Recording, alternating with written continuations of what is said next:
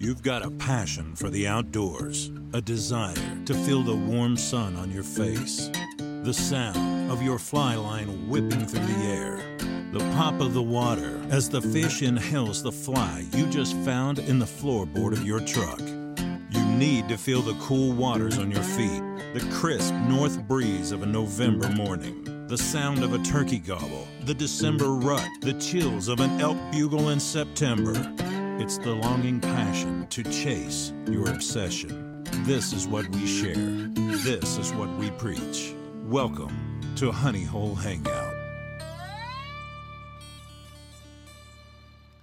Welcome, welcome, welcome to another episode of Honey Hole Hangout. This is episode 140? Yes. I think it's 140. And today at the table, we have myself. I'm Landon. To my right, we have Zach Harris. Hello. To Zach Harris's right, we have Zach Adair. Hello. And to Zach Adair's right. That was my answer. Hi. And to Zach Adair's right, we have our good friend Steve Ramirez. Hello. Steve. It's good to have you back, Steve. It is. It's always good to be back. This is the third episode that you've done with us, and you're the only three-time guest. Well, that's what happens when you let me know where you live. Yeah. Hey, but when we get to five, though, we have to get him a jacket. Ooh. Yeah. We might be able to pull something. You got to keep writing books. Well, I've got the fourth one on the way. Right. Yeah, tell us about that.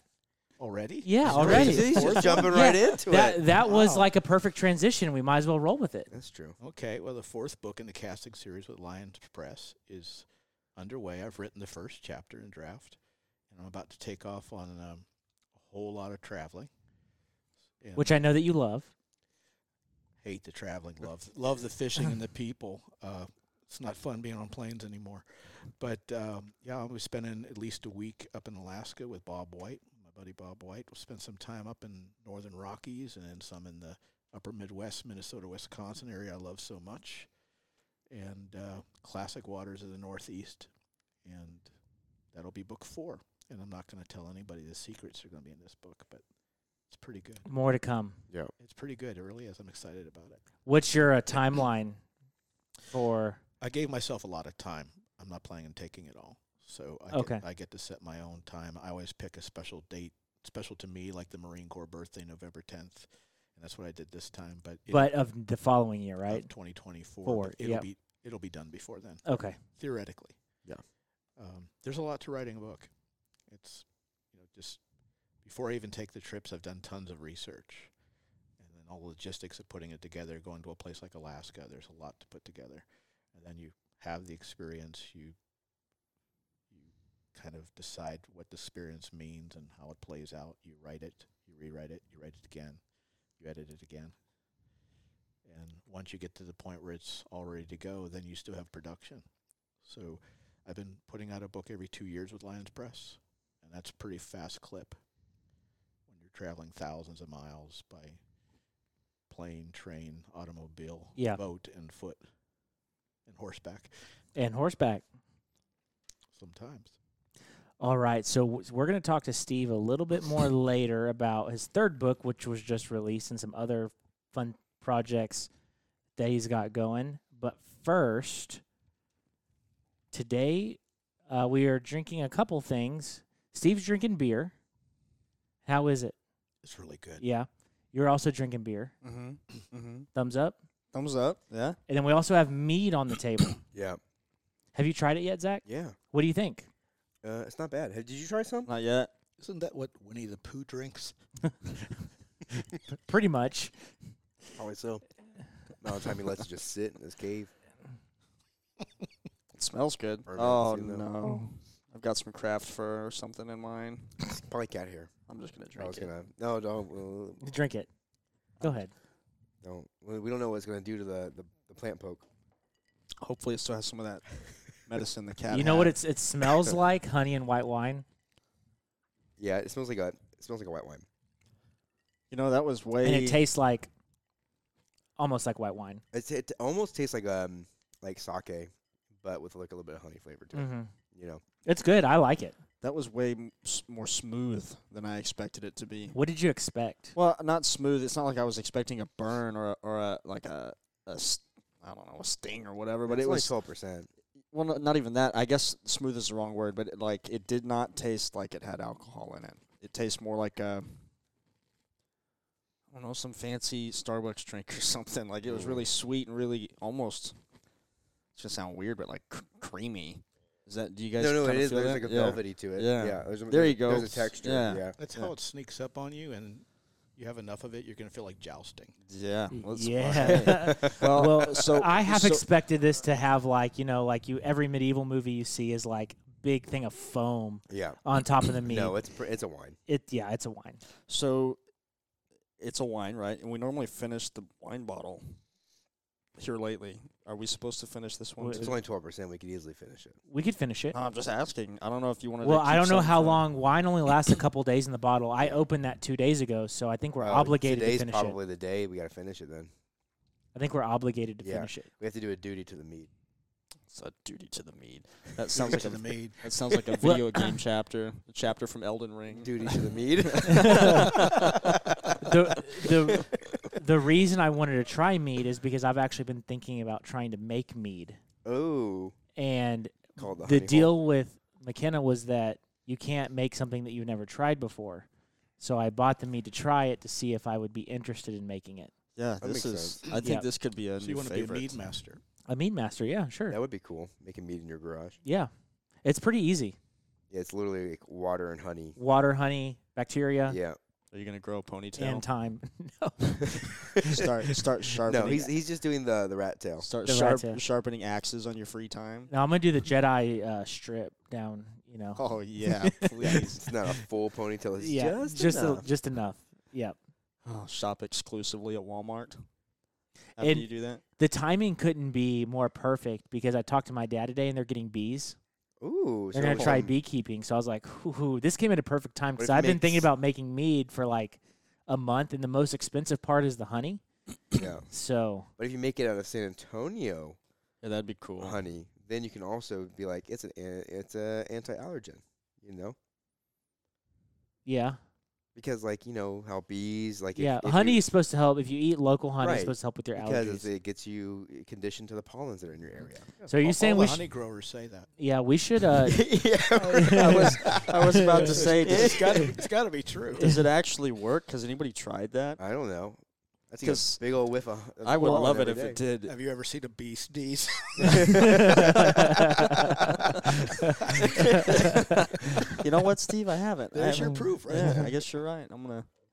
I just need to drink more mead and see if my allergies are better. Well, it has to be San Antonio made mead, though. Yeah, with honey from here. So I need to make my own mead with honey from here. Yeah. Yeah. My question is, how is it with ice? Because it feels a bit like you just put ice in either beer or wine. Well, on the bottle it said it needs to be slightly chilled. Oh, so you didn't think about putting it in the fridge or the freezer? No, I thought about leaving it on the counter and then pouring ice in my cup whenever. So I actually, when we all have hallucinating, we're all hallucinating tonight. It's good chilled. Of the mead just being on the counter for a couple of days. It's good chilled. I'll just sleep on the couch. We won't know if it's that or the plant. Oh yeah, I didn't think about that. Oh. Is your leg okay, Zach? Tell us what happened. You keep itching it and complaining and whining about it. So let's tell all the listeners what's going on. I got bit by a leaf. I don't know. I was at work today, and some plant. It looked like. I keep saying agave. I don't even think I know exactly what agave looks like, but that's what it looked like. And it poked me, and it was fine. And then a couple hours ago, I noticed my leg was really sore, and it's on the side of my knee, I guess, like the bottom side of my knee, and the pain wraps around behind my knee. We'll see what happens. His vein is also thicker on that side now, too, if you compare it to his other knee. Yeah, it feels like, I don't know what it feels like. It's like not, it feels like I pulled a muscle. Now, granted, I was also up and down a ladder a lot today, so it could just be a coincidence. Maybe I did hurt my leg going up and down the ladder. Who knows? We'll see. I'll let you guys know tomorrow morning. What plant did you say that was, Steve, that you thought it might be? Spanish bayonet. A Spanish bayonet. It could be anything. Yeah, like the devil's dagger. Yeah, you'll find out When you're being fitted for your peg leg. Hey, as long as I can unscrew it and fill it with some of this mead stuff. I think that'd be appropriate.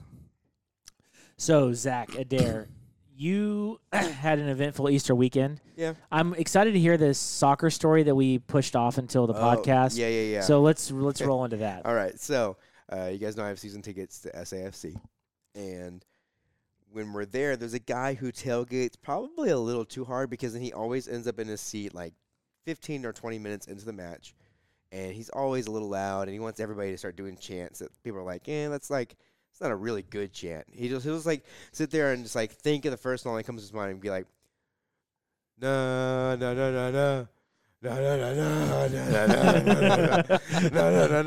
Like he'll make this motion like, hey, come on, everybody, join in. We all know the song, you know. And then like a minute later, he'll be like, okay, what's another one? You sound like Homer Simpson. It's a little bit.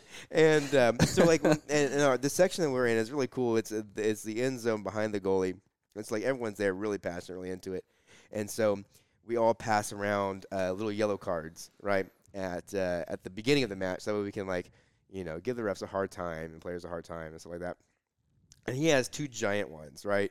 Like, I don't know, probably like 2 feet by like a foot and a half, you know, a big red card and a big yellow card, you know. And so he'll hold him up, and he's trying to get everybody to sign him and stuff. And then probably like the match was not reffed how I think it should have been reffed. It ended up in a draw, so 0-0. But there was a lot of like random calls and a lot of blown calls. And so then all of a sudden, we see this teenager start running across the field, and what does he have in his hand? None of the big yellow card, right? So he's running, right? And he gets up to the ref, and he shoves the yellow card right in the ref's face, right? And so, like, security comes out, right? And the players are like, dude, that's not cool. Like, you're going to get us even worse, you know? And then the guy's like, hey, did you guys notice that yellow card out there? He was like, I convinced that kid to do that.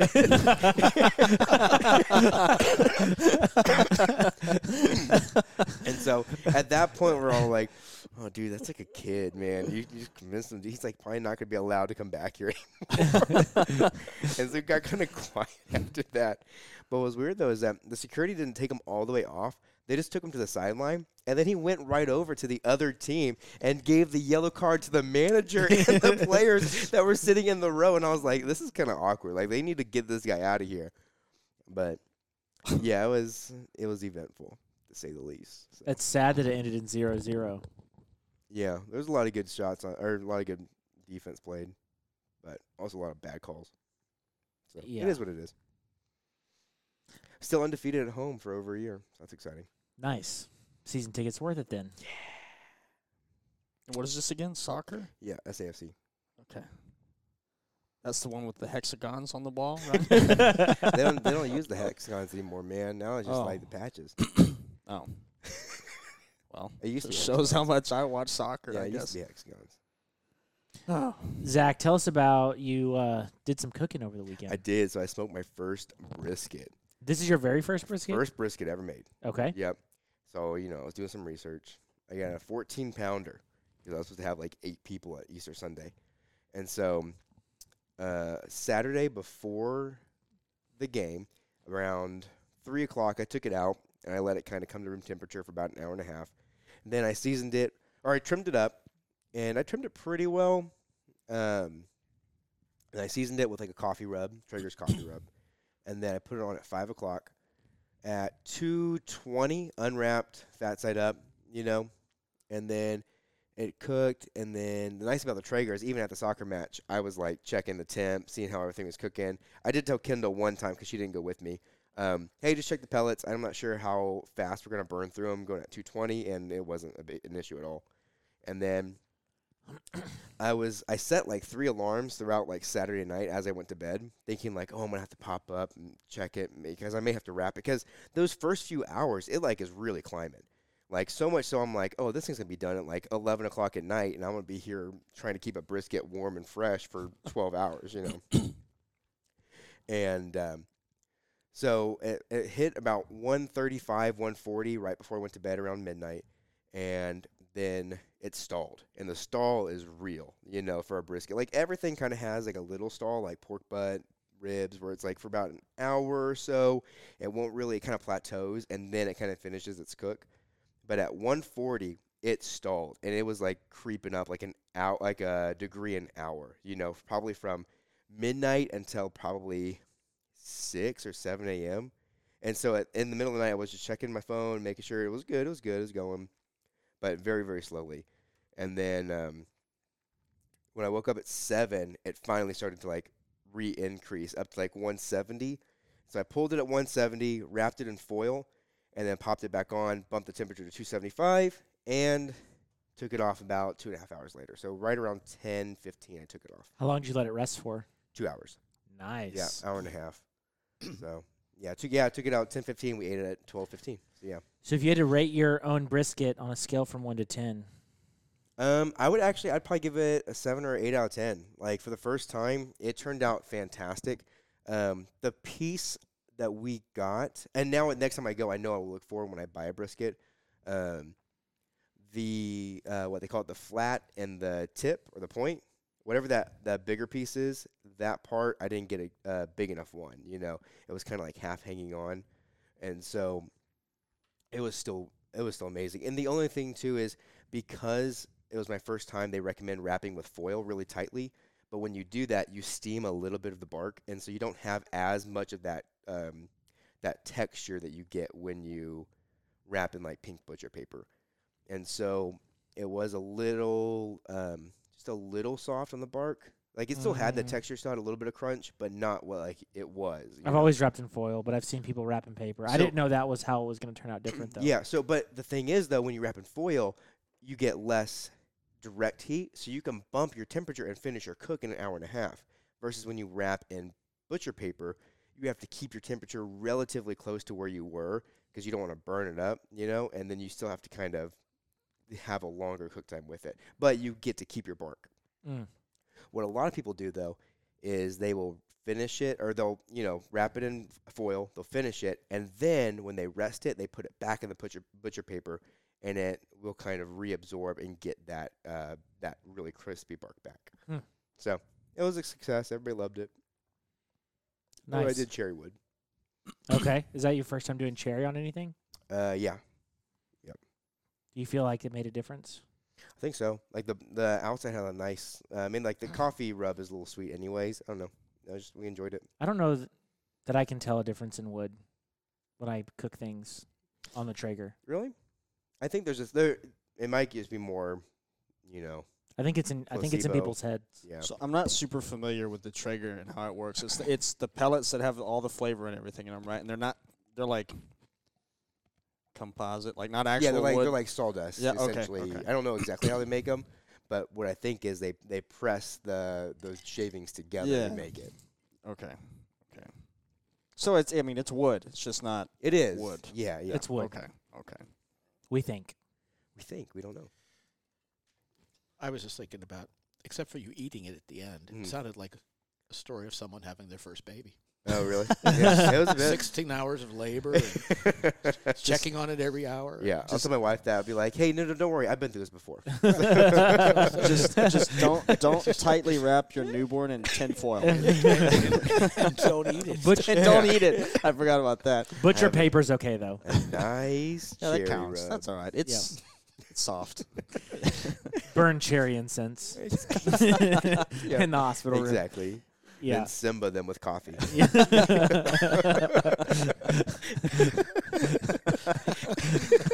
Oh.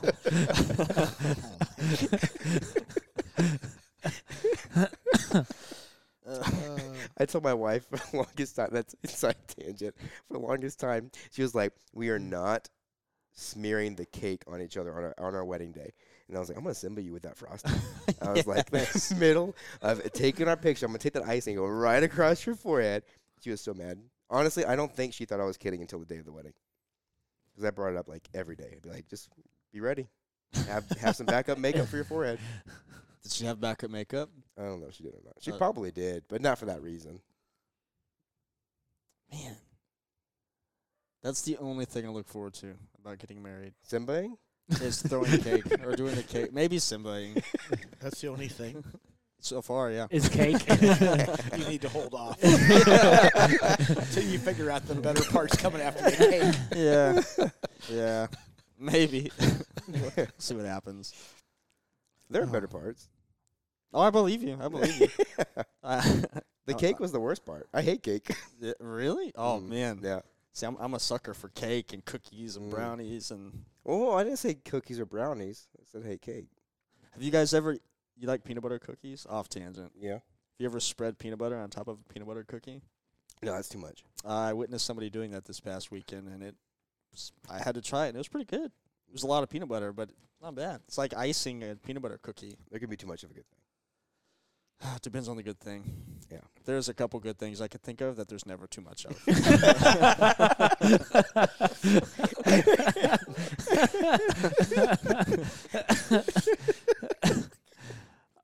Zach, Zach Harris. So you did some fishing this weekend. Yep. Went and caught some largemouth. I heard you were creeping on somebody else's spot. Isn't that a bass? They're green, and they swim in the water. You're welcome. You're welcome, everybody. That's my favorite sound clip ever. Creeping. Good. Good. I hope it stays there forever. Creeping on whose spot? So I saw in a group message that you were in somebody else's spot. Yeah, the whole city of New Braunfels spot. That's, yeah, we're creeping. Okay. It's okay. Go on. So what happened? Well, I thought it would we woke up late because we stayed up late Saturday. We woke up, and I thought, hey, let's take the rods and go fish in Landa Park. It's not spot burning if it's Landa Park, right? I would still think it's spot burning. Yeah? All right, we can just bleep all that out. Anyway, go on. That's up to our editor. We'll see what happens. Yeah. Anyway, so that was a mistake because it's Easter Sunday, and I didn't think about that. So we get out there, and it wasn't bad. There was a ton of people, though. Never seen that many people in one place to celebrate one holiday. Did you find any Easter eggs? No. We drove around to a different part of the park to try to escape everybody so we can cast without hooking a child. Yeah, it's like that. Yeah. Yeah. Caught some fish. Caught some bass. They're green, and they swim in the water. I am so sorry, everybody. Landon can explain that one. That's his favorite story. Yeah, we caught some bass. It was cool. That's her second bass. They're green, and they swim in the water. I don't think this is going to get old. No. Okay. So that one actually scared me a little bit. No, I wasn't talking over you. So, for our confused listeners, Zach Harris and I on Saturday got together, and we filmed a bunch of fly tying videos. And I was testing out some new microphones to see how the audio sounded. And I basically said, today we're going to be tying a bass popper. They're green, and they swim in the water. To catch bass. They're green, and they swim in the water. And Zach's response to that was, on the mic check, they're green, and they swim in the water. So I thought it was a classic.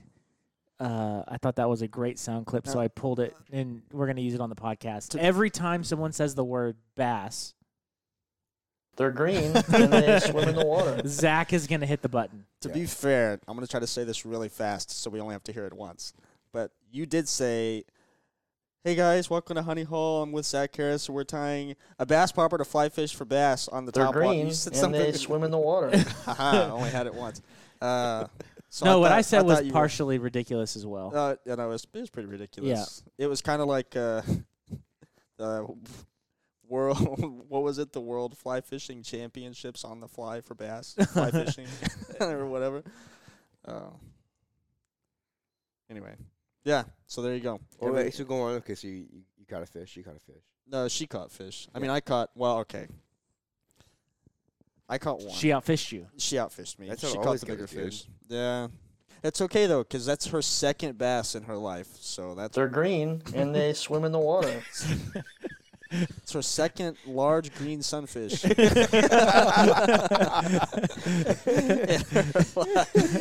that's really all that mattered to me is that she was catching them. So something new for her. So that's pretty cool. That's awesome. I don't know how she enjoys it. Bass fishing gets boring. I'm sorry if that offends anybody, but it gets you didn't do it. It's too late now. Yeah, it's now. It'd be awkward now if I did it. Yeah, I don't know. Bass fish, maybe they're green and they swim in the water. That's, I think that might actually get old.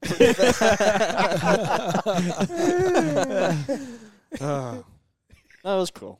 It was fun. Good. Yeah. So, anyway, back to you, Landon. On Saturday, we tied some flies. Yeah, we tied. We spent, gosh, what was it, like 5 hours? 5 hours making some videos, trying to get some YouTube stuff going. Yeah. We had a good time. Fun. Yeah. We had a good time. Yeah, so we're all loaded up for the next few weeks. We're going to tie some more later, huh? Yeah. Yeah. I think 2 more today. Yeah. At least. At least. Depends on how much of this meat we finish off. It's almost gone. Oh, no, it's not. No, we still got a ways to work on it. Yeah. You guys got a ways to go. What are you talking about? I was that problem. I got a head start, though. I had a beer with Steve. Me too? Oh, yeah. Landon, you got to finish the rest of that. Yeah. I can't finish the rest of that. You can't do 12%. You live here. So my weekend was, I guess, uneventful. Other than Zach. Thanks a lot. Zach and you didn't let me finish. Other than Zach coming over and hanging out. Yeah. I did go to Taquitos West on Friday. I saw they ran into Odom. And I ran into Odom, wild Odom sighting. Dude, I love Taquitos on West. There's a new taqueria place that we have to go. Yeah. It opened up between Landon and I's house, like Landon and I's house. Mm. What's it called? I don't know. Is it another Aguas Calientes? Nope. No. There's a lot of those. Yeah, I know. It's not that, no. It's like an actual, like... Bill Miller? Hey, I like... How'd you know? I like Aguas Calientes, man. They make their papas rancheras. No, I do, It's great. But no, like, to get, like, tiny street tacos, there's this new place. Oh. Mm. You know, I got to say that I'm just never coming back. I just told you all this new diet that I have to be on, and you've so far had pizza in front of me that I can't have, and talked about brisket and tacos and mead. What's your favorite food that you can have? Yingling. Oh, yeah, that's right. I would take that one. All right, Steve. So I'm going to start our conversation off with a question that we got from our buddy Gabe. I remember him. Yeah. Whatever happened to Gabe? He gets scurvy. Scurvy. Let's go with that. Yeah, I think that's a good. Yeah. What was it for not eating your fruits and vegetables? Is that how pirates got scurvy? Not eating enough vitamin C. Yeah. Okay. Mm. So Gabe asked, 3 books done. Are your thoughts on life the same or changed through the different book releases? Good question. That's a really good question.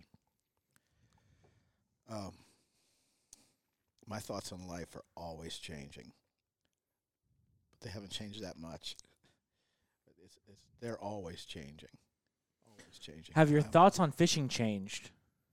Because in writing the books, you started in the Hill Country, then you traveled around, then you went to the coast. And you've been able to experience a lot of different things throughout that time. That's a great question because there's so many different answers. I'll give you all of them right now. Okay. So the first one is I have loved fishing so many places with so many people. I've been so lucky to fish, from one coast to the other, fresh salt.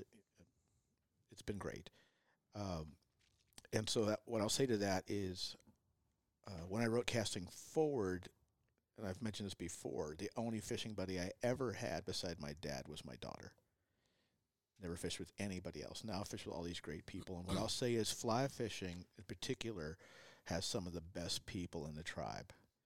And no matter where I go, doesn't matter. My friends range from their 20s to their 70s, and we all have that common ground. So that's the first thing that's been really great these years. The other thing I've seen is that everywhere I've gone, people have some home water they absolutely love, and I love finding out from them why they love it. But I'll attach to that with all this travel, Alaska, New York, everywhere, the Rockies, I still love coming home to the Texas Hill Country. That's the one thing I have to say is it's always good to come back to these streams. So has my point of view on fishing changed? I don't know. You know me. We fish together. Mm-hmm. I don't care about how many fish I catch. It's nice to catch them. I don't care how big they are. I love it when you catch a big fish, but if I don't, that's fine too. Gotten excited about small fish. That hasn't changed a bit. I'm more concerned than I used to be about what's happening to the rivers. So, because everywhere I traveled, same story, not to be a downer. Mm-hmm. But I've also found a whole lot of hope out there, too, and that's us. So it's been a great, great trip. And as you know, I'm on the fourth one, just taking off for the fourth one. And I will keep fishing and riding until they tell me they're sick of me or until I'm not around to do it anymore. Mm-hmm. So yeah, it's been a great trip. But, yeah, and it's also been a journey about life. I made a joke recently. I'm at the age now where I know I have the same life expectancy as a corgi.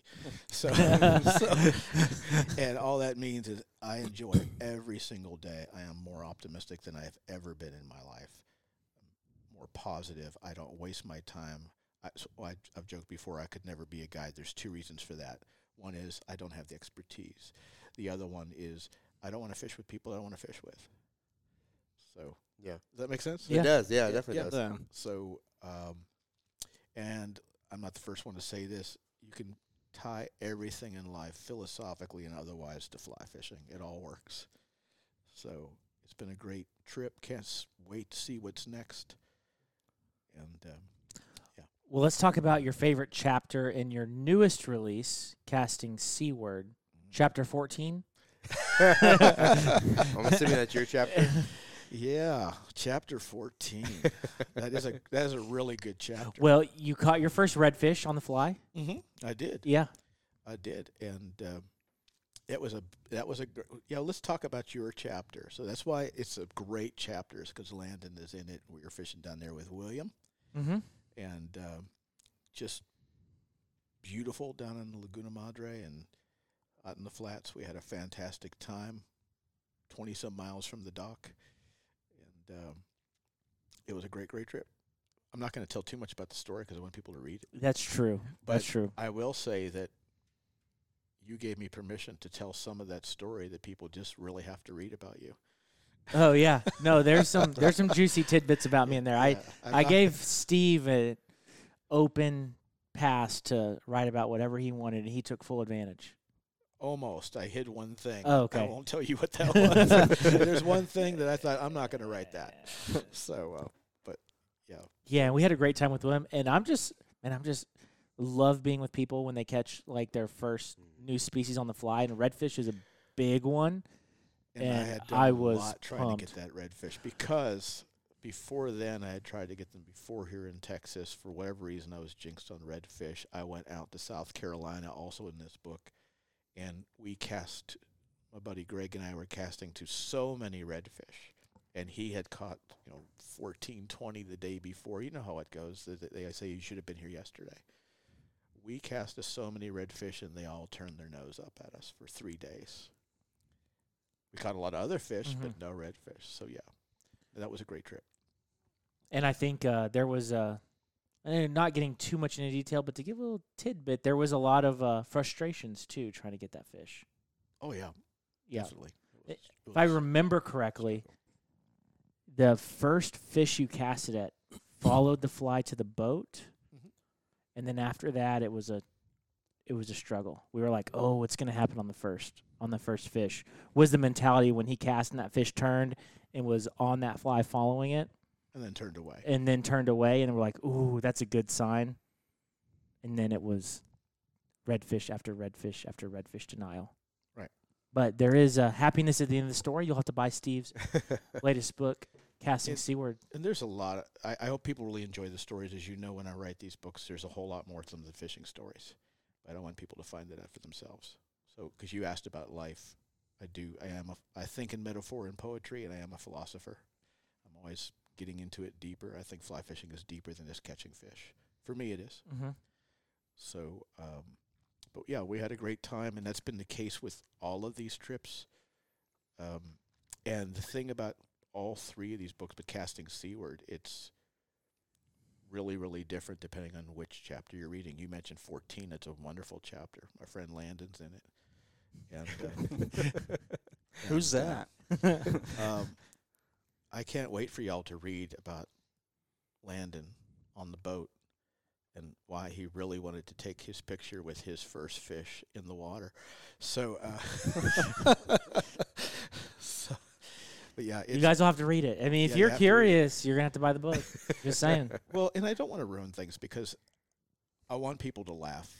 I want them to also see the fun we had. I want them to struggle with us through it. That's part of it. I want them to feel the sun, the rain.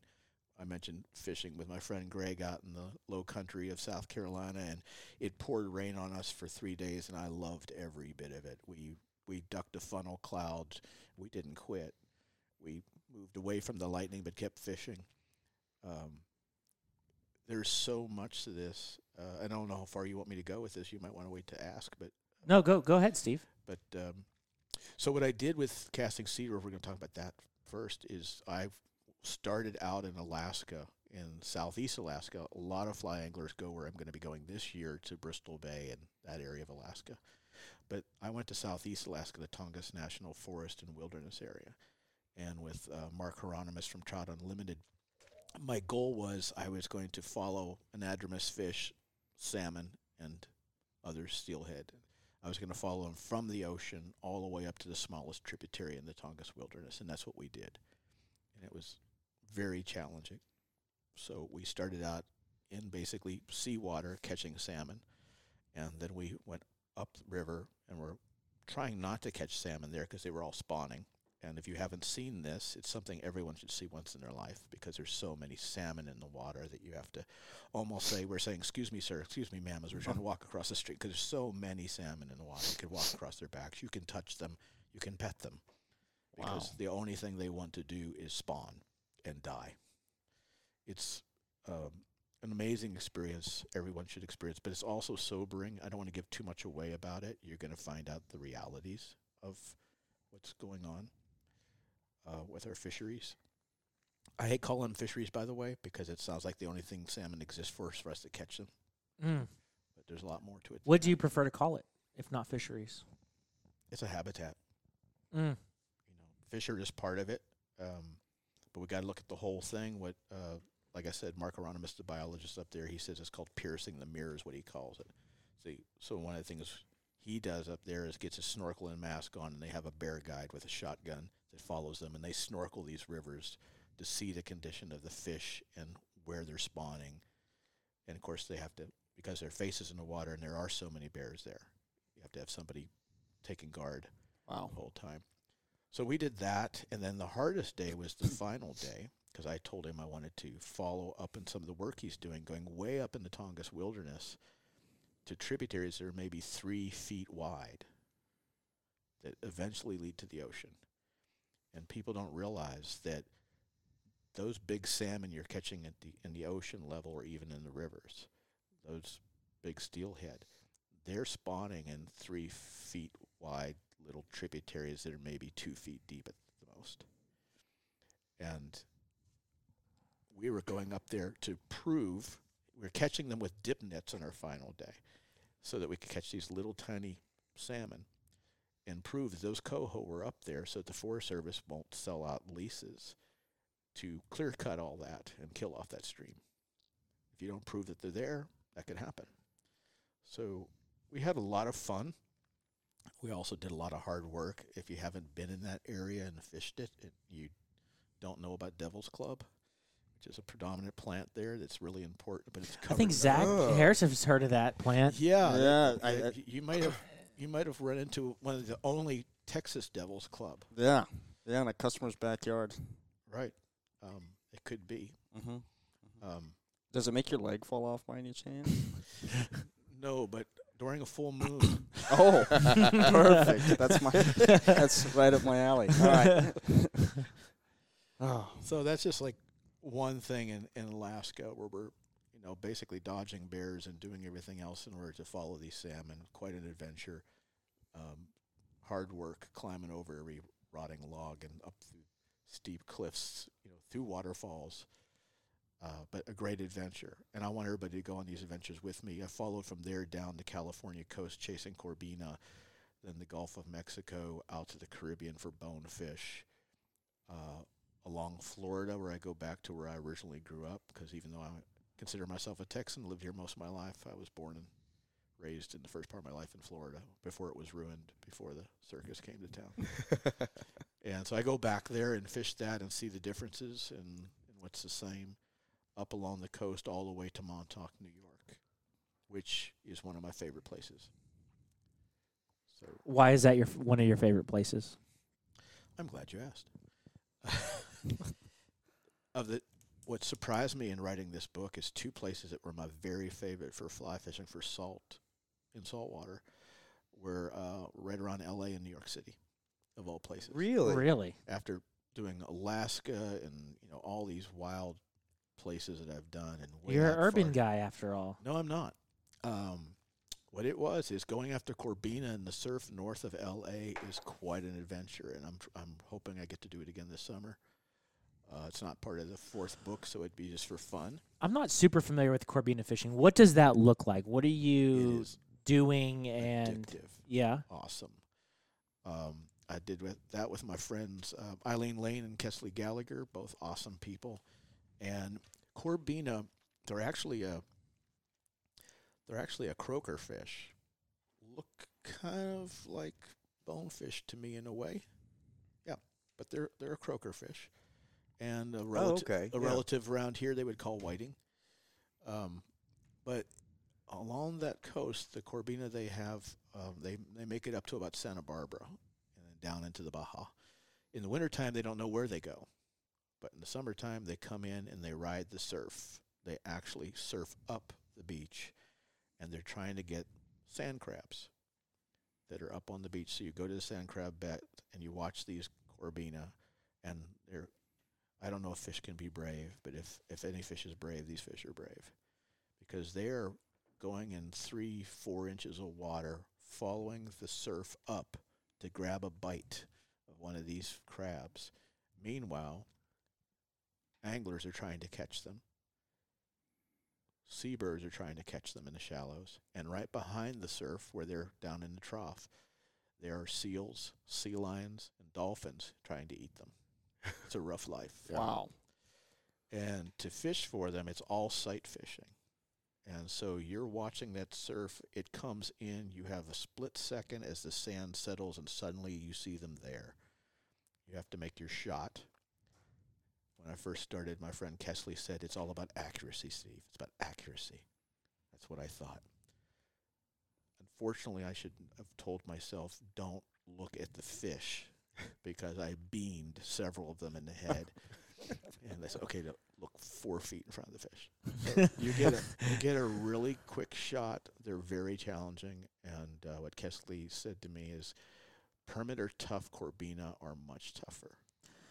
Now, is it because you only have a quick second to make the cast? Or let's just say in a perfect world, you make the best cast 4 feet in front of them. They see the fly. It's a good fly. Good presentation. Good are they going to eat it? At that point, what are your odds? Not necessarily. So it's all of that, because think about this. Randall Kaufman wrote one of his books about in saltwater. He said in a lake, the fish are moving, the water is still. In a river, the fish are still, the water is moving. But in salt, the water is moving, the fish are moving. Well, with Corbina, the water's moving, the fish are moving, the depth is changing constantly.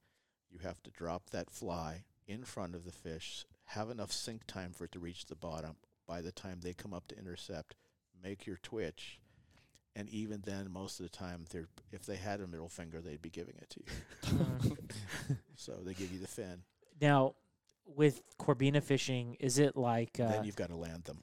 Well, is it nonstop action in the sense of you're getting a lot of shots throughout the day, or are they very like one shot every 30 minutes? It like everything in life varies. It depends. When it's hot, it can be hot, and then you can also be. So we did 12 miles a day on that beach. Dang, that's a lot. 12 miles a day, because we kept track. 12 miles a day of constant casting and constant moving then. Constant moving. Yeah. So so this old dude has to, that's why I work out every day. So we did 12 miles a day going after this Corbina, and I think on the second day I hooked 3 messed up hooking three more. But the three that I hook, I did not land any of them.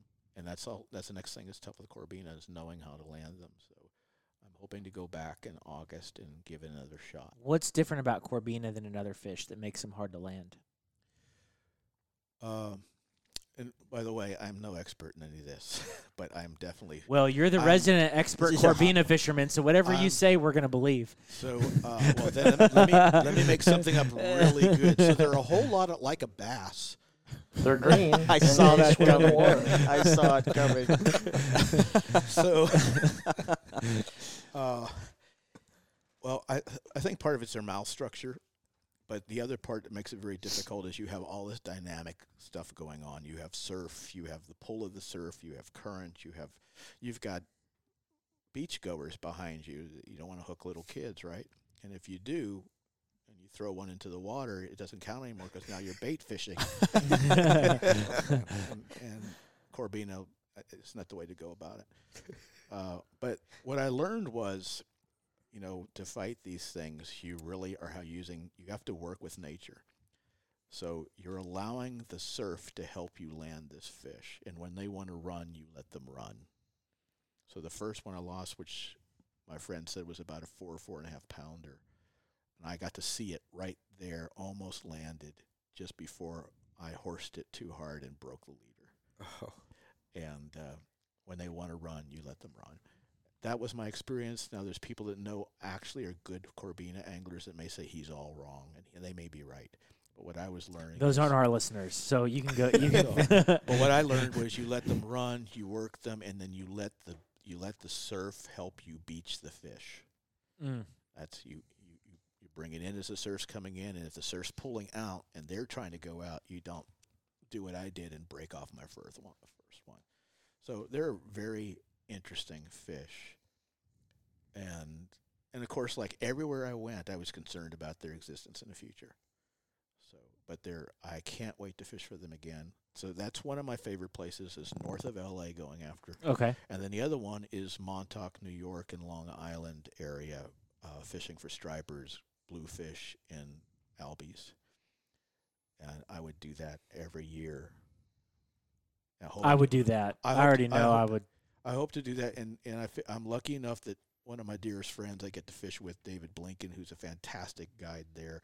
I'm going to be shameless and tell you the truth. If he wasn't my friend and I was trying to fish there, he's the guy I would go with. I know there's other great ones there, but I don't know them. But David and I fished together, and I just absolutely adore that place. It's got it all. It's got saltwater estuaries, it's got flats, it's got sight fishing for stripers, it's got deeper water fishing for stripers and albies. It's gorgeous, and it's not far from New York City, which to me is exciting. Mm-hmm. Because if you can have great fishing, which also is being impacted, if you have great fishing close to a big city, then we've got a lot of possibilities here. You know, to make things better everywhere. Right. That's what I mean. So, yeah, it's been a great adventure, and some of it's been very, very hard. And I hope the people who decide to read the book, I hope they really, really enjoy it. But I also hope they're getting a really something bigger out of the story about this world we're living in. What I hear also that false albies are a riot. Did you catch one on your trip? Oh, yeah. Yeah. I've caught quite a number of them, actually. Because I've heard a lot of podcasts. I think they were actually one of Tom Rosenbauer's favorite fish to catch. It's one of my favorites. And a lot of people have nothing but great things to say. So talk us through albie fishing. Again, I'm not the expert. The people I fish with are.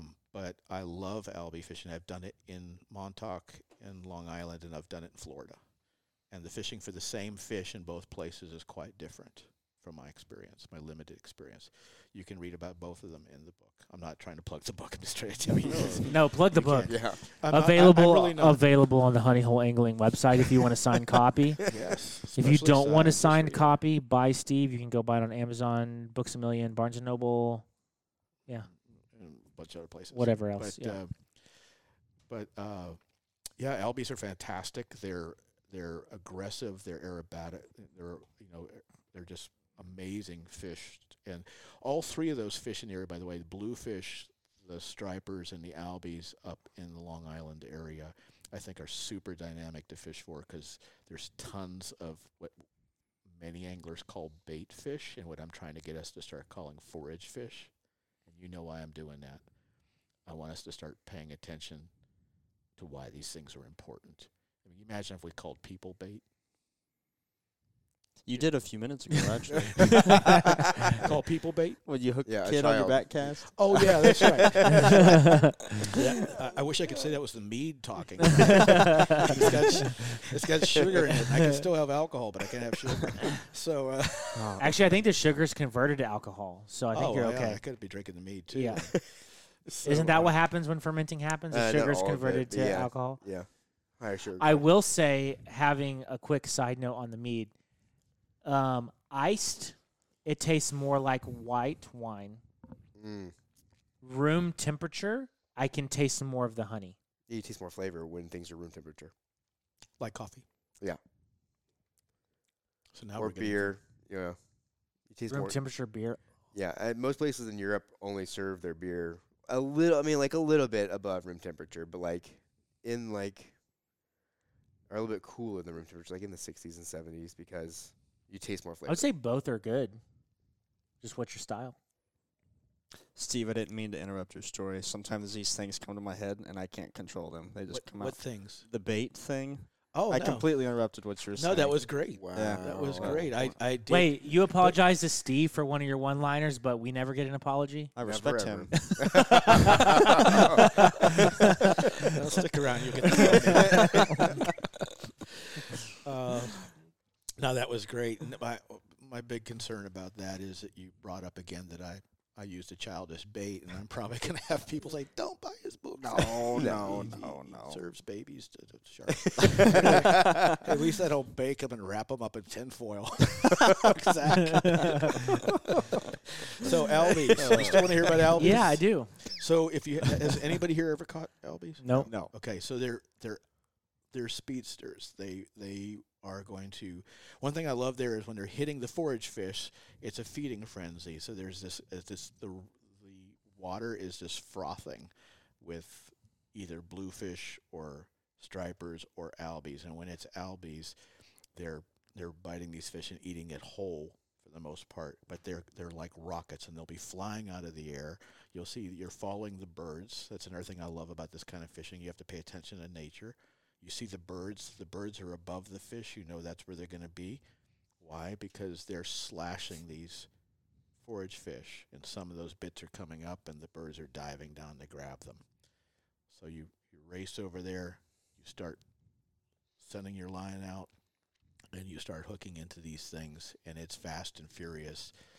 And I have fished when it's been going. You can fish for these things to the point, at least for me, that my arms and back are killing me. And you're thinking, okay, we need to take a break because they can really fight. Now, the other thing I'll say about albies is you got to take care of them. They really need to be treated well when you get them. If you are going to take them out of the boat, out of the water at all. Because they're the fish that can literally cook themselves if they exert too much energy, right? They die really easy. Yeah. And part of it is they have to... They're constantly moving. They never stop moving. Mm-hmm. The other thing I say when I write these books is I research the fish and the entire habitat. Mm-hmm. Everything they eat, everything that kills them, everything that's going on, I research. But you don't realize how much research is involved before you ever go fishing. So they're constantly moving. They don't have a long life, especially anyway, maybe 3 years. Oh, wow. But when you have to get them, if you do take them out of the water, you have to get them back in pretty darn quick, and you have to put them in face first quick because they need to have that fresh water shoved through their gills, where with a striper, you can hold the striper down by its lip like you would a bass. They're green, and they swim in the water. Yeah. There it is. I'm going to be dreaming about that. So, I thought we were ready for that. Threw it in there. But with albies, you got to put them straight in, dive them into that water so they get that fresh refreshment right there because they're powerful fish, but they will die quickly if you don't treat them well. They're beautiful, basically inedible. Inedible? Yeah, I think for the most part I would characterize them. Why is that? Their meat's going to be very red, very bloody. Okay.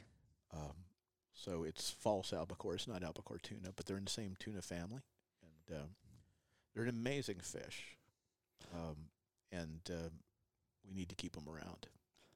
A little more basic question about them: what kind of gear do you use to catch them? Like what weight rod? Simple stuff. Yep, I would say again, I'm not the expert. The people are up there that I'm fishing with are, but we're using 8, 9, and 10 weight rods. Oh, cool. Okay, so yeah. it's pretty. That's cool. Yeah, you want 8, 9, or 10 weight rods. I was gonna guess like 11 or 12. Yeah, so that's what I was thinking. And they get to what, like 3 pounds, 3 or 4 pounds, about this big. No, they get bigger than that. Bigger than that. Bigger than that. Oh yeah. Okay. And they're way, way more powerful than you would think by their body size. Yeah. They are rockets. And when I fish them different places, they act different. Just like bluefish, you see how streamlined they are. Yeah, they are absolute rockets. Oh yeah, and beautiful, beautiful creatures. I like that, like the little stripes down there. Yeah, they're amazingly beautiful. Yeah, when are we doing a trip for albies? The week after the Dorado trip. Okay, yeah, that sounds great. I can do that. I can spring it as long as it's in the summer. We're good. Steve, you said in your book you talk about the difference between catching them up north and catching them, you said, in Florida. Right. Okay, I'm excited to read that then. It's a very different experience. Yeah, I'm excited to read about it. And I don't want to say too much, obviously, because who wants to read a mystery and know the answers already? Yeah, exactly. No, please don't say too much. There's some stuff in Florida that I also write about. See, I grew up in Palm Beach County area before it was when they had 40,000 people. We still had panthers. I remember seeing. Oh wow! I remember hearing panthers. Really?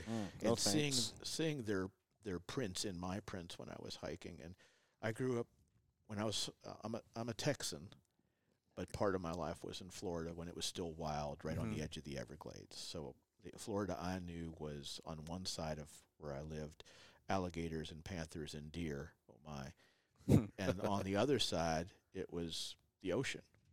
And we were forever going off to the Bahamas when I was a kid and staying for a week and just living off the ocean. Wow. Bringing almost no food at all and just living off what you can't do that anymore. Yeah. The reefs I knew as a kid, they are gone. And I do write about that. I've gone back to these islands, the reefs I knew as a kid. I've taken my daughter snorkeling in places where I knew it was gorgeous staghorn and brain coral and elkhorn coral, and it is gone now. It's not there at all. And I had to tell her, this is what it used to look like when I was a kid. So some of it's still there, but, and I don't want to give too much away, but in this, I go back to places that I went to as a kid, and I tell people what I found, including the things that are coming back. For instance, sailfish are really coming back, but that's because we've created some policies to start protecting the sailfish. Right, and they're coming back, and that's a good thing. It's a very good thing. Steve, out of all the stories you've written and all the trips you did in this book, what's your biggest takeaway? Well, first thing I want to say about that is I am an optimistic person. You know that, because once I give up any optimism, what's the point of me writing or doing anything anymore other than feeding the birds in the backyard? But the biggest takeaway is we as anglers have got to start paying attention more. Everywhere I've gone, things are going quickly downhill. And we are the proximate cause. I don't mean anglers, I mean humans. Mm-hmm. There's no doubt in my mind of that. And we can change that. Someone said, well, what can we do? And I said, well, we could be a voice. You know, we can be an actual unified voice about this. And it's not just the fish. So that's why it was so important for me to go with Mark Hieronymus and follow those salmon. And if you go to the other coast, you start looking at stripers. People don't pay attention to the fact that that's also an anadromous fish. It has to go up a freshwater river in order to spawn. When we dam up those rivers, we lose stripers. Everything has a result. Everything has an outcome. When we turn their forage fish into omega-3 by having unrestricted netting of those fish, then the stripers starve. So if we don't care about it for any other reason than our fishing, then we should still care. But I think we need to care for more reasons than that. I mean, so I don't know if have any of you read the book The Road by Cormac McCarthy? Yes. It's been a long time. Brilliant, isn't it? I mean, I liked reading that just so I could see the brilliance of his writing and the fact that he is so powerfully known that he gets to write like that, because to have an editor allow you to write like that, to leave out punctuation, to just do what you want to do, it shows how much power you have with the editors and the publishers. But brilliant. And I don't want to give too much about that book away, but would we really go to the ocean if we got there and it was dead? You know, because that's part of the book, right? There's nothing left in the ocean. So my biggest takeaway is there's a lot of great stuff going on out there. There's a lot of beautiful stuff going out there, but we better get on it. It's not going to be there for much longer, because nature will eventually take it back. I mean, they'll take it back from us, but it's a quick collapse. Mm-hmm. It's a quick collapse, and we don't want to let that happen. The other thing I've found out is we really should pay attention to what those numbers we're being told are. For example, in salmon, they say this is the big population of salmon we have, but what they're not telling you is that they're counting all the ones being reared in a hatchery and dumped into the water, so that we have salmon to catch with the trawlers, so that we can, have cans of salmon in store. And I'm not trying to put anybody out of business at all, but a hatchery-raised salmon is not a wild salmon. And if you're going to be able to manufacture them, it's like saying Easter eggs are eggs. So they are, Steve. They are. Yeah, I know. With money in them. With money in them. Wow, you have really good Easter. I always get just like Hershey Kisses or something. 10 cents, man. I always had ants and melted chocolate. Dang. $0.25. Ants and melted chocolate. Yeah, ants and melted chocolate. That's what I thought they all were. Yeah. Yeah. And that sulfur smells. Yeah. Maybe I was a bad kid. There was always one Easter egg with like $5 in it that was like the prize. Oh, yeah. And it was like always hidden. You had such a charmed childhood. I know. Yeah. It was always like extremely difficult to find. I remember one year it was like in the arm of the swing set, and we couldn't find it for like hours. In the arm of the swing? What kind of devil is hiding your eggs? In the arm of the... Probably my father. Okay, that was like a joke. I wasn't... But wow, that's intense. Yeah, in the arm, like in the pipe that holds it up? Yes, yeah. Oh my gosh. Mine were always kept in the chicken. So, I was just given the knife and said, get your egg, kid. When I worked at Bass Pro, we had to hide Easter eggs within the department, and the kids would go around and have to look for them. I used to tape them to the tip of the 12-foot surf rods. Nobody ever looked at the end of the 12-foot surf rods. Anyway, sorry. Was there money in them? What kind of devil Oh, hey, hiding them in the pipes of the swing set—that's pretty. It's pretty intense. Yeah. How many years did it take to find them? How many stumbled years? Across them? Well, when they start to smell. I think eventually after a certain amount of time, it probably turned into you're getting warmer, you're getting colder, and then zeroing in on the spot. That's intense. But there was always like one with like $5 in it, and I was like, oh, $5. As a kid, $5 is like winning the lottery. Oh, yeah. It was. Yep. $5. Why would we get so excited over $5? What could we buy? A Hot Wheels car? Dude, even in college, I got excited over $5. I still get excited over $5. Dude, yeah. So, Steve, you're a movie star. No, I'm not. Well, kind of. Would you like tell us what's going on with this new movie that's coming out and how you're involved with it? So, the movie, I believe you're referring to is called Mending the Line, and it's going to be coming out in select theaters in June. Are any of those select theaters in San Antonio? I do not know the answer to that, but since I am a bit on the inside loop, I have highly suggested that to people making those decisions. Okay. And so Those decisions are made based on what they're trying to see when they put these, roll this movie out, as far as the kind of response they receive and whether they want to go wider with it. So it's going to go into select theaters across America in June.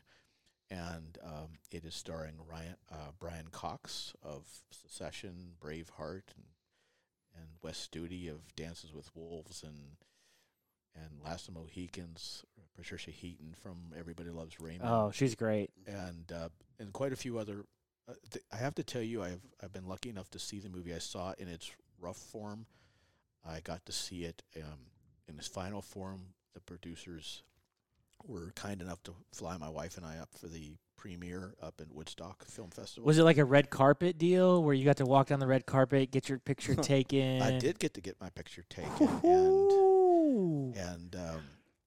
And it was a really wonderful experience. And my wife got to see it for the first time. I got to see it for the first time in its entirety. You know, my part in it is, and I'm very honored by this. I think first of all, I'll say it's a beautiful movie. Everyone who can see it should go see it. What's the basic plot of the movie?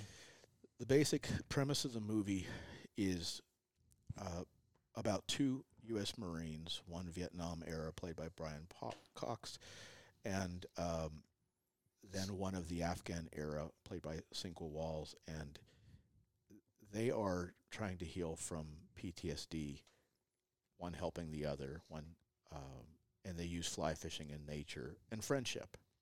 Now, if you've read any of my books, you know that after Casting Forward, I'm using fly fishing and nature to get through my own PTSD, because I'm a former U.S. Marine and I do still struggle with PTSD. One of my goals this year is I'm looking at different kinds of ways that I can kind of overcome some of the last of it, because it does follow you for the rest of your life.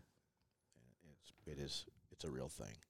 So I think it's a beautiful movie. It also has an actress in it who plays a civilian, non-military person who, I'm not going to give too much about this movie away because I think people really do need to see it. And she also has her own trauma that she's dealing with and uses fly fishing and nature as part of that healing process as well. It's a beautiful movie. I am definitely biased because it hits close to home. But what happened was the director, Josh Codwell, who did a fantastic job in this, and again, I'm biased, but I really do believe that. He's going to be in my fourth book, by the way. We'll be fishing together. Great guy, so talented. He read Casting Forward. And Stephen Camilio, who is the screenplay writer, who did a brilliant job on this. He did not serve, but his father was a Marine. And I told him at the premiere that he nailed it when it comes to how he wrote the screenplay. He nailed it as a Marine that has lived this with PTSD. He really nailed it well. And so they had written in that there was going to be some book of literature in this script, but they didn't know which one. It was written in, and they didn't know what words they were going to use. And when they read my book, which of course is about me, a Marine, getting through PTSD, they said, this is it. So they contacted my publisher, and who contacted me, and we went to an agreement so that my book could be a part of the movie, and it does follow throughout the movie. And some of my words are in the movie as well, which is, I think, you know, I'm very honored, and it's quite touching, actually, that they did that when you hear the words. Yeah, Casting Forward is throughout the movie. It goes from actor to actor. It's passed from person to person, and the words are used to help one. And that's part of why I wrote it. I wrote it to try to help people. So I think it's beautiful, obviously. I keep saying that over and over again. It's really, I wouldn't be able to say that if I didn't really truly believe it. Yeah. And I'm very honored that my book is a small part of it. A small part. That's awesome. I'm excited to see it. Yeah, me too. I've been waiting for a long time. We had this initial conversation. This was going to be a thing a long... Was it a year ago when we first heard about it? Oh, gosh. Maybe even. Yeah. I don't know. But, and I've been like, every once in a while, like, remember the movie, and I, like, check on when it's going to come out. It's like, no release date. And I'm like, I don't know if COVID pushed it back or if it's not, quote, unquote, a mainstream movie. And so they don't... No, it was supposed to come out in April. Okay. Now And all that happened is, you know, in, I mean, I don't know anything about this, but I've been learning. So, you know, Hollywood, they have to negotiate on who's going to be the distributor. Yeah, and so they find a distributor. And once they get the distributor, and so that negotiation put it into June. But they are very fortunate because they have Sony Pictures. And it's going to go first to theaters, and then it'll eventually go to streaming. Cool. Okay. On demand. So, and then it'll be available to anybody, you know, forever. Right. Yeah, obviously I am definitely biased, but I you know me. Nobody else does here. You know me. I would not say this if I didn't truly believe it. Yeah. Is this the first mainstream Hollywood fly fishing movie since River Runs Through It? I think it is my best. I can't think of another one. And I'm going to tell you that I know that in the next Fly Fisherman magazine, Ross Purnell is going to be doing the biggest, I've already read it, he's doing the biggest view of a movie that they have done in Fly Fisherman since River Runs Through It. Wow, really? On this movie. Mm. Oh, that's cool. And he's had, and he's done, I read it, he's done a wonderful job. He's done a wonderful job on this. And it's, and again, I'm biased. He's a friend. but I wouldn't say it if I didn't believe it. He did a wonderful job because there's so much respect for what the screenwriter did, what the actors have done. They really did a great job. And the cinematography is beautiful. They even have the, if I'm hope I'm not getting this wrong, they have the same fish wrangler that they used for River Runs Through It. Oh, no way. And yeah, so it's really stunning. It's stunningly beautiful. And I won't say what, but Brian Cox's character does a few things that are from me in my book. And I didn't know how far that had gone until I saw it. It's really quite touching. That's awesome.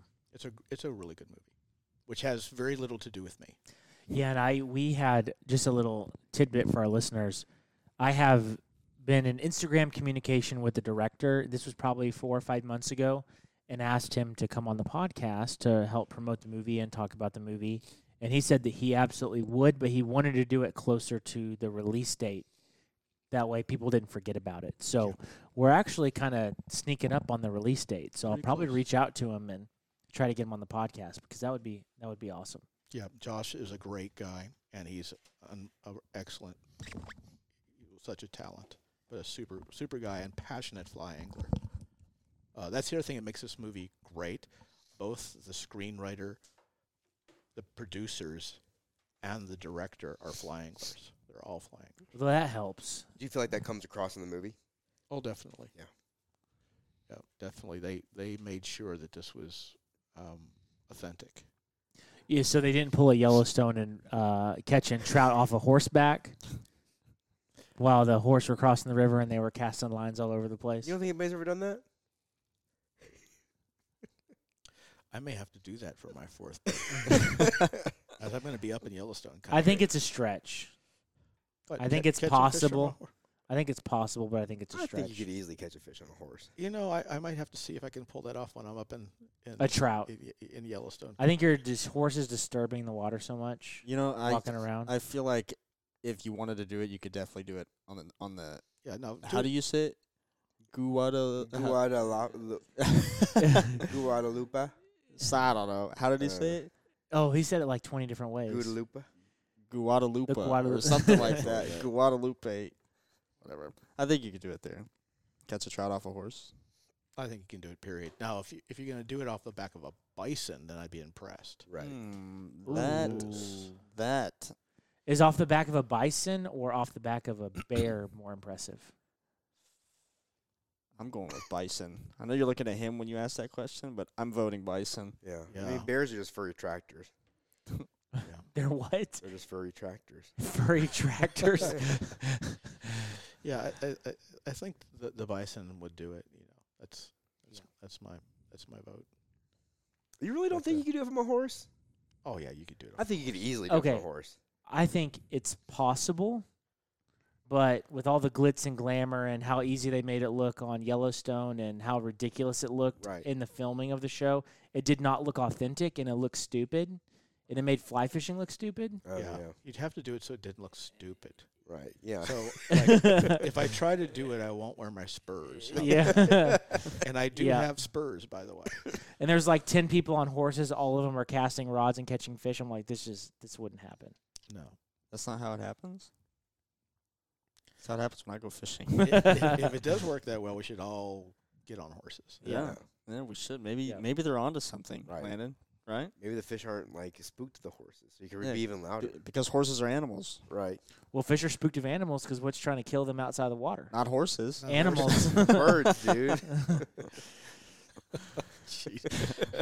I think we've digressed. Steve, you write a column as well.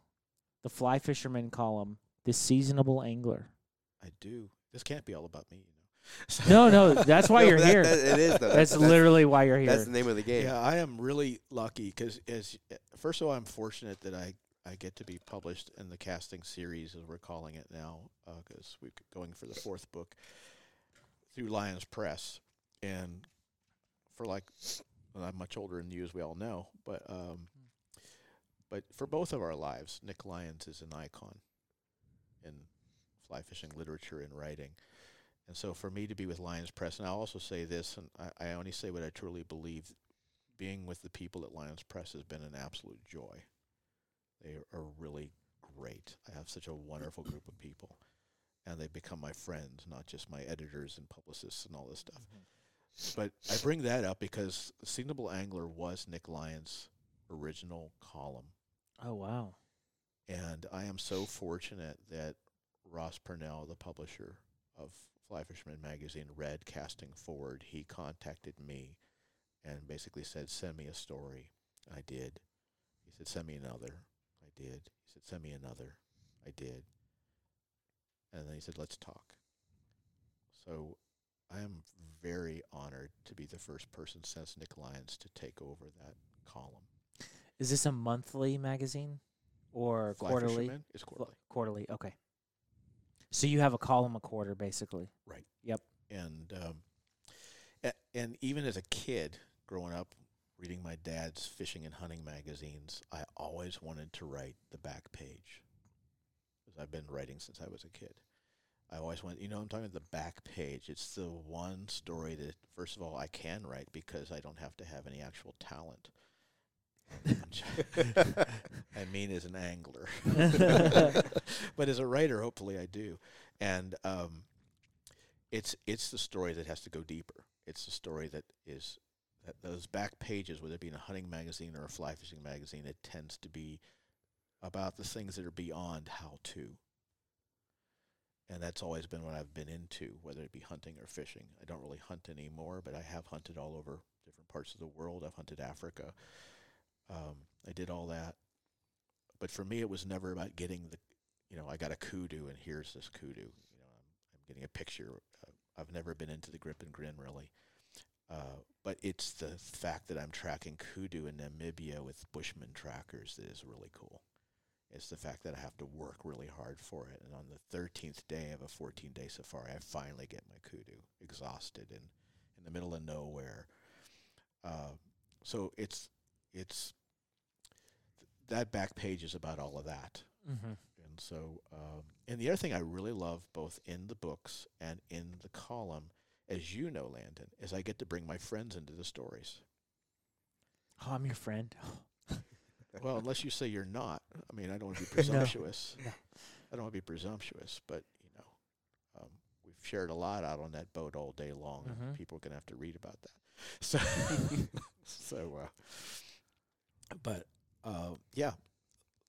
I'm very honored to do that column. The one right now that's out is called Wreckage, and it's me and somebody you know very well, Aaron Reed.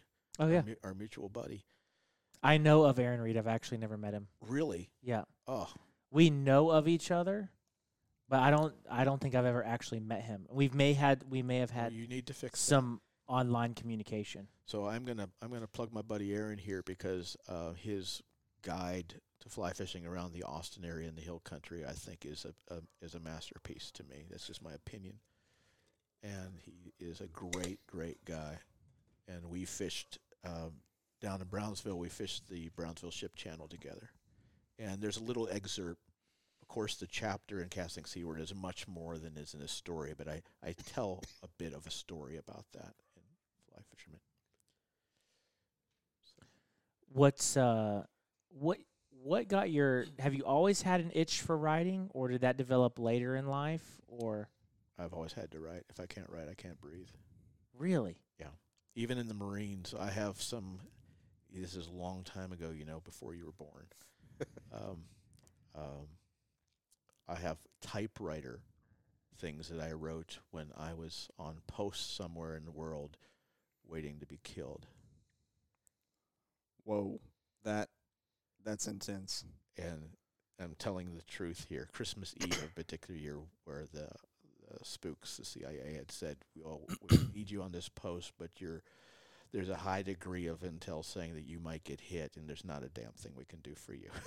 Oh so, my gosh! So, and you're typing as you know this information. You're writing. Well, I couldn't do anything else. Yeah, so I'm there with my Uzi and my pistol, you know, in a place that's indefensible, and it's Christmas Eve, and I've got a typewriter, so I wrote.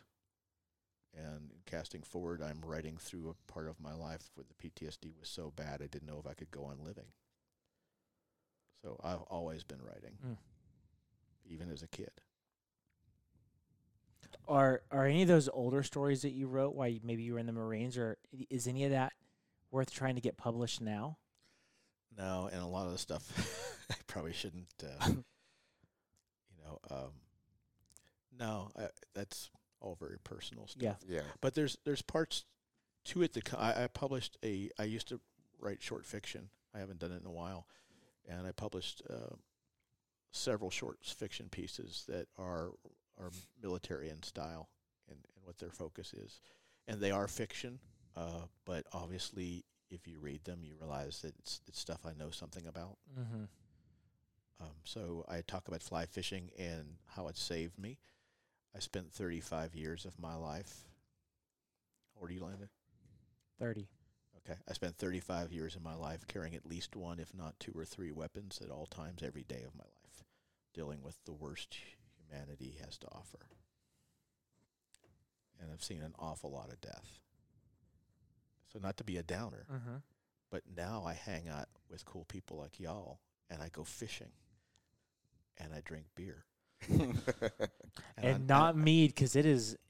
And unfortunately, empty. I couldn't have that pizza with y'all because I really wanted it. Nor can I have the other stuff you're talking about. You know, Steve, if these guys would have told me something about the pizza, I would have gotten something else. Oh no! So next time, it was great. I was living vicariously through you. Not okay. I didn't know. I may have to go home because I make pizza at home now, but I have to make healthy pizza.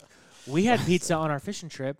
And I didn't know that you couldn't have pizza now. Well, I didn't know back then either because I hadn't got all the scans and said, "What's going on with my heart?" Well, next time you're here, if I'm still here, and it's my turn to get food. I don't know. The odds aren't very good for that.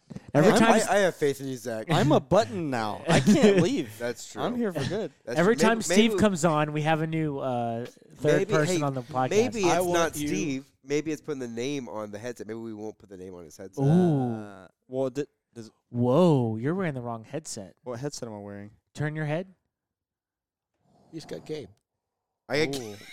Oh. You're wearing his headset. Oh, so you're the one that's going to go down. Oh, man. We won't be able to run the board. Yeah, no. Who's going to push the button every time someone says bass? They're green, and they swim in the water. You know, I was wishing you didn't do that because I was just about to say bass. They're green, and they swim in the water. Oh, man. Oh, wow. I love it when we go down these. So, see, we can keep laughing, and I'm talking about writing on a night that I think I'm going to die. And the thing was, I wasn't scared. I'm telling you the truth. I was pissed off. I thought, I'm a Marine. Send me in and let me fight. Don't stick me on a post where someone's going to blow me up, and there's nothing I can do about it. So, wow. Yeah, I'm not worried about a fight. Steve, do your ideas when you're writing and doing the column, do they come to you pretty easily, or does it take a lot to flesh out? No, it comes straight from God. Okay. So, holy words over here. I don't know. No, I have to say writing flows for me. So, algebra does not. So, I've been solving for Y as in Y rather than Y. So, writing. A little algebra joke. Yeah, a little algebra joke. Like my grades were in algebra. So, X is what? So, no, writing flows for me. I have to write. I write every day, something. Okay. So, and lots. When you have a Facebook post every day, I was going to say when people don't realize that when I do a Facebook post, that's actually me warming up before I start writing. Really? Wow. So I'm doing a little warm up on Facebook, and the people that follow me, you're seeing whatever weird things going through my head that morning over coffee. And so you may have read about my traditions. I have one of my Marine buddies committed suicide 2 years ago. And before he did, he mailed me an ironwood bust of a Cape Buffalo in Bogo, because that was like my little extra name in the Marines when I was in Africa Corps. And I have a little, it's like an hourglass, but it's small, like a minute glass, but I call it a moment glass. So every day when I start my day, I have my coffee, and I take the minute glass, and I flip it and watch the sand fall down, and it's my little signal that it's starting a new day. And I say, good morning, Monty, to my buddy. Every morning I do the same thing. I start a new day. So the reason I'm sharing this with y'all is because for all the things I've seen, all the things I've been through, I am an optimistic, positive, grateful, happy person, because it's a choice. And that's why I can fish and hook a tree and not catch a fish and still have a great time. And I can. I thought you were laughing. No, I was like, it's true. I mean, in one of the books I talk about the dendrology of my fishing, all the different species of trees I've caught around the world. But I also have those days in which I catch bass after bass after. They're bass. Green, oh, and they swim in the water. They're green and they swim in the water. I think you said it three times. One more. Go ahead. They're green and they swim in the water. I'm sorry, y'all. No, keep it going. Now no one's going to read anything I write. That's not true. I'm going to read. I am going to do my very best to read at least Casting Seaward by next week. So I can tell you guys. You read that fast? I mean, that's a week away. Dude, he doesn't sleep. Oh, that's true. What do you think he fills the hours of the day with on 2 hours of sleep? Yeah. Oh, that's true. Yeah. Wait, what? You told me you only sleep like 2 or 3 hours a night. When did I say that? You said it literally like 2 or 3 hours ago. Yeah. Oh, it was a joke. That was a joke. I took it seriously because you said you sounded pretty serious. You sounded serious, and I was like, you would be the guy that only sleeps 2 or 3 hours a night. Honestly, I said I live off of 2 or 3 hours of sleep and Red Bull. Do you really think I was serious? No, I believe that. Honestly, I really did believe that. Honestly, I believe that. No, like 5 hours of sleep. 5 or 6. It's still a long time to read. I don't know. I think I can do it in a week. Really? Yeah. I think so. I'm a slow reader. I'm a super slow reader. Yeah. I mean, we'll see. I'm a fast reader. History major, the amount of pages I had to read in college. Do you remember anything? I do remember. Okay. Yeah. That's my thing is I can read fast, but I will find myself having to reread the passage in order to retain the information. So I have to slow it down if I'm going to. I'll really reread things if like, if it was really good, I'll read it again and read it slower. Does that make sense? So I'll read it, and I'll pick up on it. But it's like, no, it's not even skim. I'll read it, and then I'll get through it and be like, wow, I'm going to read that again. Like, it's just if it hits right. And from the way you're talking, Steve, I've never spoke to you before, but the way you're talking tonight, I have a feeling. It's going to take you 3 months then to read his book. Well, we'll see. I mean, I'll do what I can. If I can get it done by Tuesday, though. If I ever get invited back again for a fourth time, we'll do it. Well, he won't be here. We'll do it. Nah, he's here. He's here to stay. He's going to hang on like a bass. Oh, man. You know what? I'll watch for if I'm not here, I'll watch for the Instagram post, and then y'all will be recording and you'll hear it. And I'll be right outside that window. I'm here. So, yeah, we'll do a casting series Jeopardy next time. Oh, I like that idea. Oh, yeah, okay. Yeah, let's do it. That. I don't know that I don't know that I could win because, as I told you, I reread my stuff to see what I wrote. Did I write that? Well, that just means I'm going to have to buy the middle book by the time you come back and read that one too. Let me ask you this: when you kind of flow, when you reread stuff that you wrote, do you think to yourself, "Oh, damn, that was good," or "That's kind of cringy," or is it somewhere in the middle? No, I've got to say that the people listening here don't know me. You do know me. Mm-hmm. I don't take myself serious at all, but I do take what I'm doing seriously. It's my heart and soul in those books. And I'm grateful to say that when I've reread them, I've been pleased. Mm-hmm. They've done what I've hoped for. So Casting Forward has got a different flavor than Casting Onward is Casting Seaward.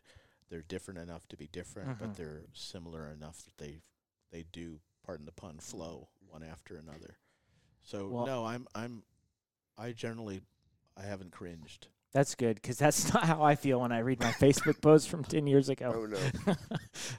The difference is 10 years ago you were 20 years old, and you weren't writing a serious book. It was your Facebook status. I'm like, crap. What in my mind was I thinking that made me write this down? Just picked up Jamba Juice. Put it on the internet. Jamba Juice? You think I was a Jamba Juice guy? 10 years ago, hey, I liked Jamba Juice, dude. Yeah, it's good stuff. As you know, middle of Stillwater, Texas, or Sweetwater, Texas. Sweetwater. Jamba Juice capital of the world. I didn't know that. That's not. That's not. Rattlesnakes. That's all that's there. Oh, man. Rattlesnakes. I kind of like rattlesnakes. They're cool creatures. There's a big roundup. I don't like roundups. No. Yeah, I don't know. It's where they kill them all, right? Right. Yeah. Yeah, they're another thing. They're dying off like crazy. So now there's a. Well, I can't tell you about the movie. I wish I could tell you more about it, but there's some things that the main character Ike says that are so where I'm at in life. You know, and I'm excited to watch it. Maybe we'll follow up with you on that. Yeah, there's some things he says, and it just really. It pulls at my heart because it's where I'm at. When you see enough bad in the world, you've got a choice to make. You can either become part of that bad and can become bitter and angry and dark, or you can choose to be its opposite. And that was an easy choice for me. What do you think helped you make that choice, and what made it easy? Well, I guess this is who you are to some degree. Because I was going to say, not everybody makes that choice. Yeah, no, they don't. And they pay for it. So I think y'all know that I jokingly have referred to myself in my Facebook pages and things like that as the imperfect Texan Buddha. Because I do, it's the full thing is imperfect Texan Buddha and warrior poet. But, and parts of the philosophy of Buddhism actually does speak to me a lot. And one of the things they do tell you is you will not be punished for your anger. Your anger is your punishment. You know, you think about it. Mm-hmm. It just steals your life away. So as someone who's, I'm getting serious here for a second, I guess that's what you want me to do. But yeah. When you see how fast life disappears, vanishes. I wrote a poem once and published it called Things We Saw, and it's about watching someone die and being reminded of that. Once you see life go that fast, you've got choices to make. And my choice is to live a good life, to enjoy every bit of it, to drink the Yingling lager here and enjoy it, and to hang out with the best people like I am right now. That's an easy choice. What's your other choice? Be angry and stupid. So, yeah. So, no, it was an easy choice for me. Yeah. To not be angry. Well, Steve, I think that's a really good note to end the podcast on. You're the boss. We really appreciate you coming on. It's always a joy and a highlight when you're on the podcast. That's so nice you say. And you're welcome back anytime.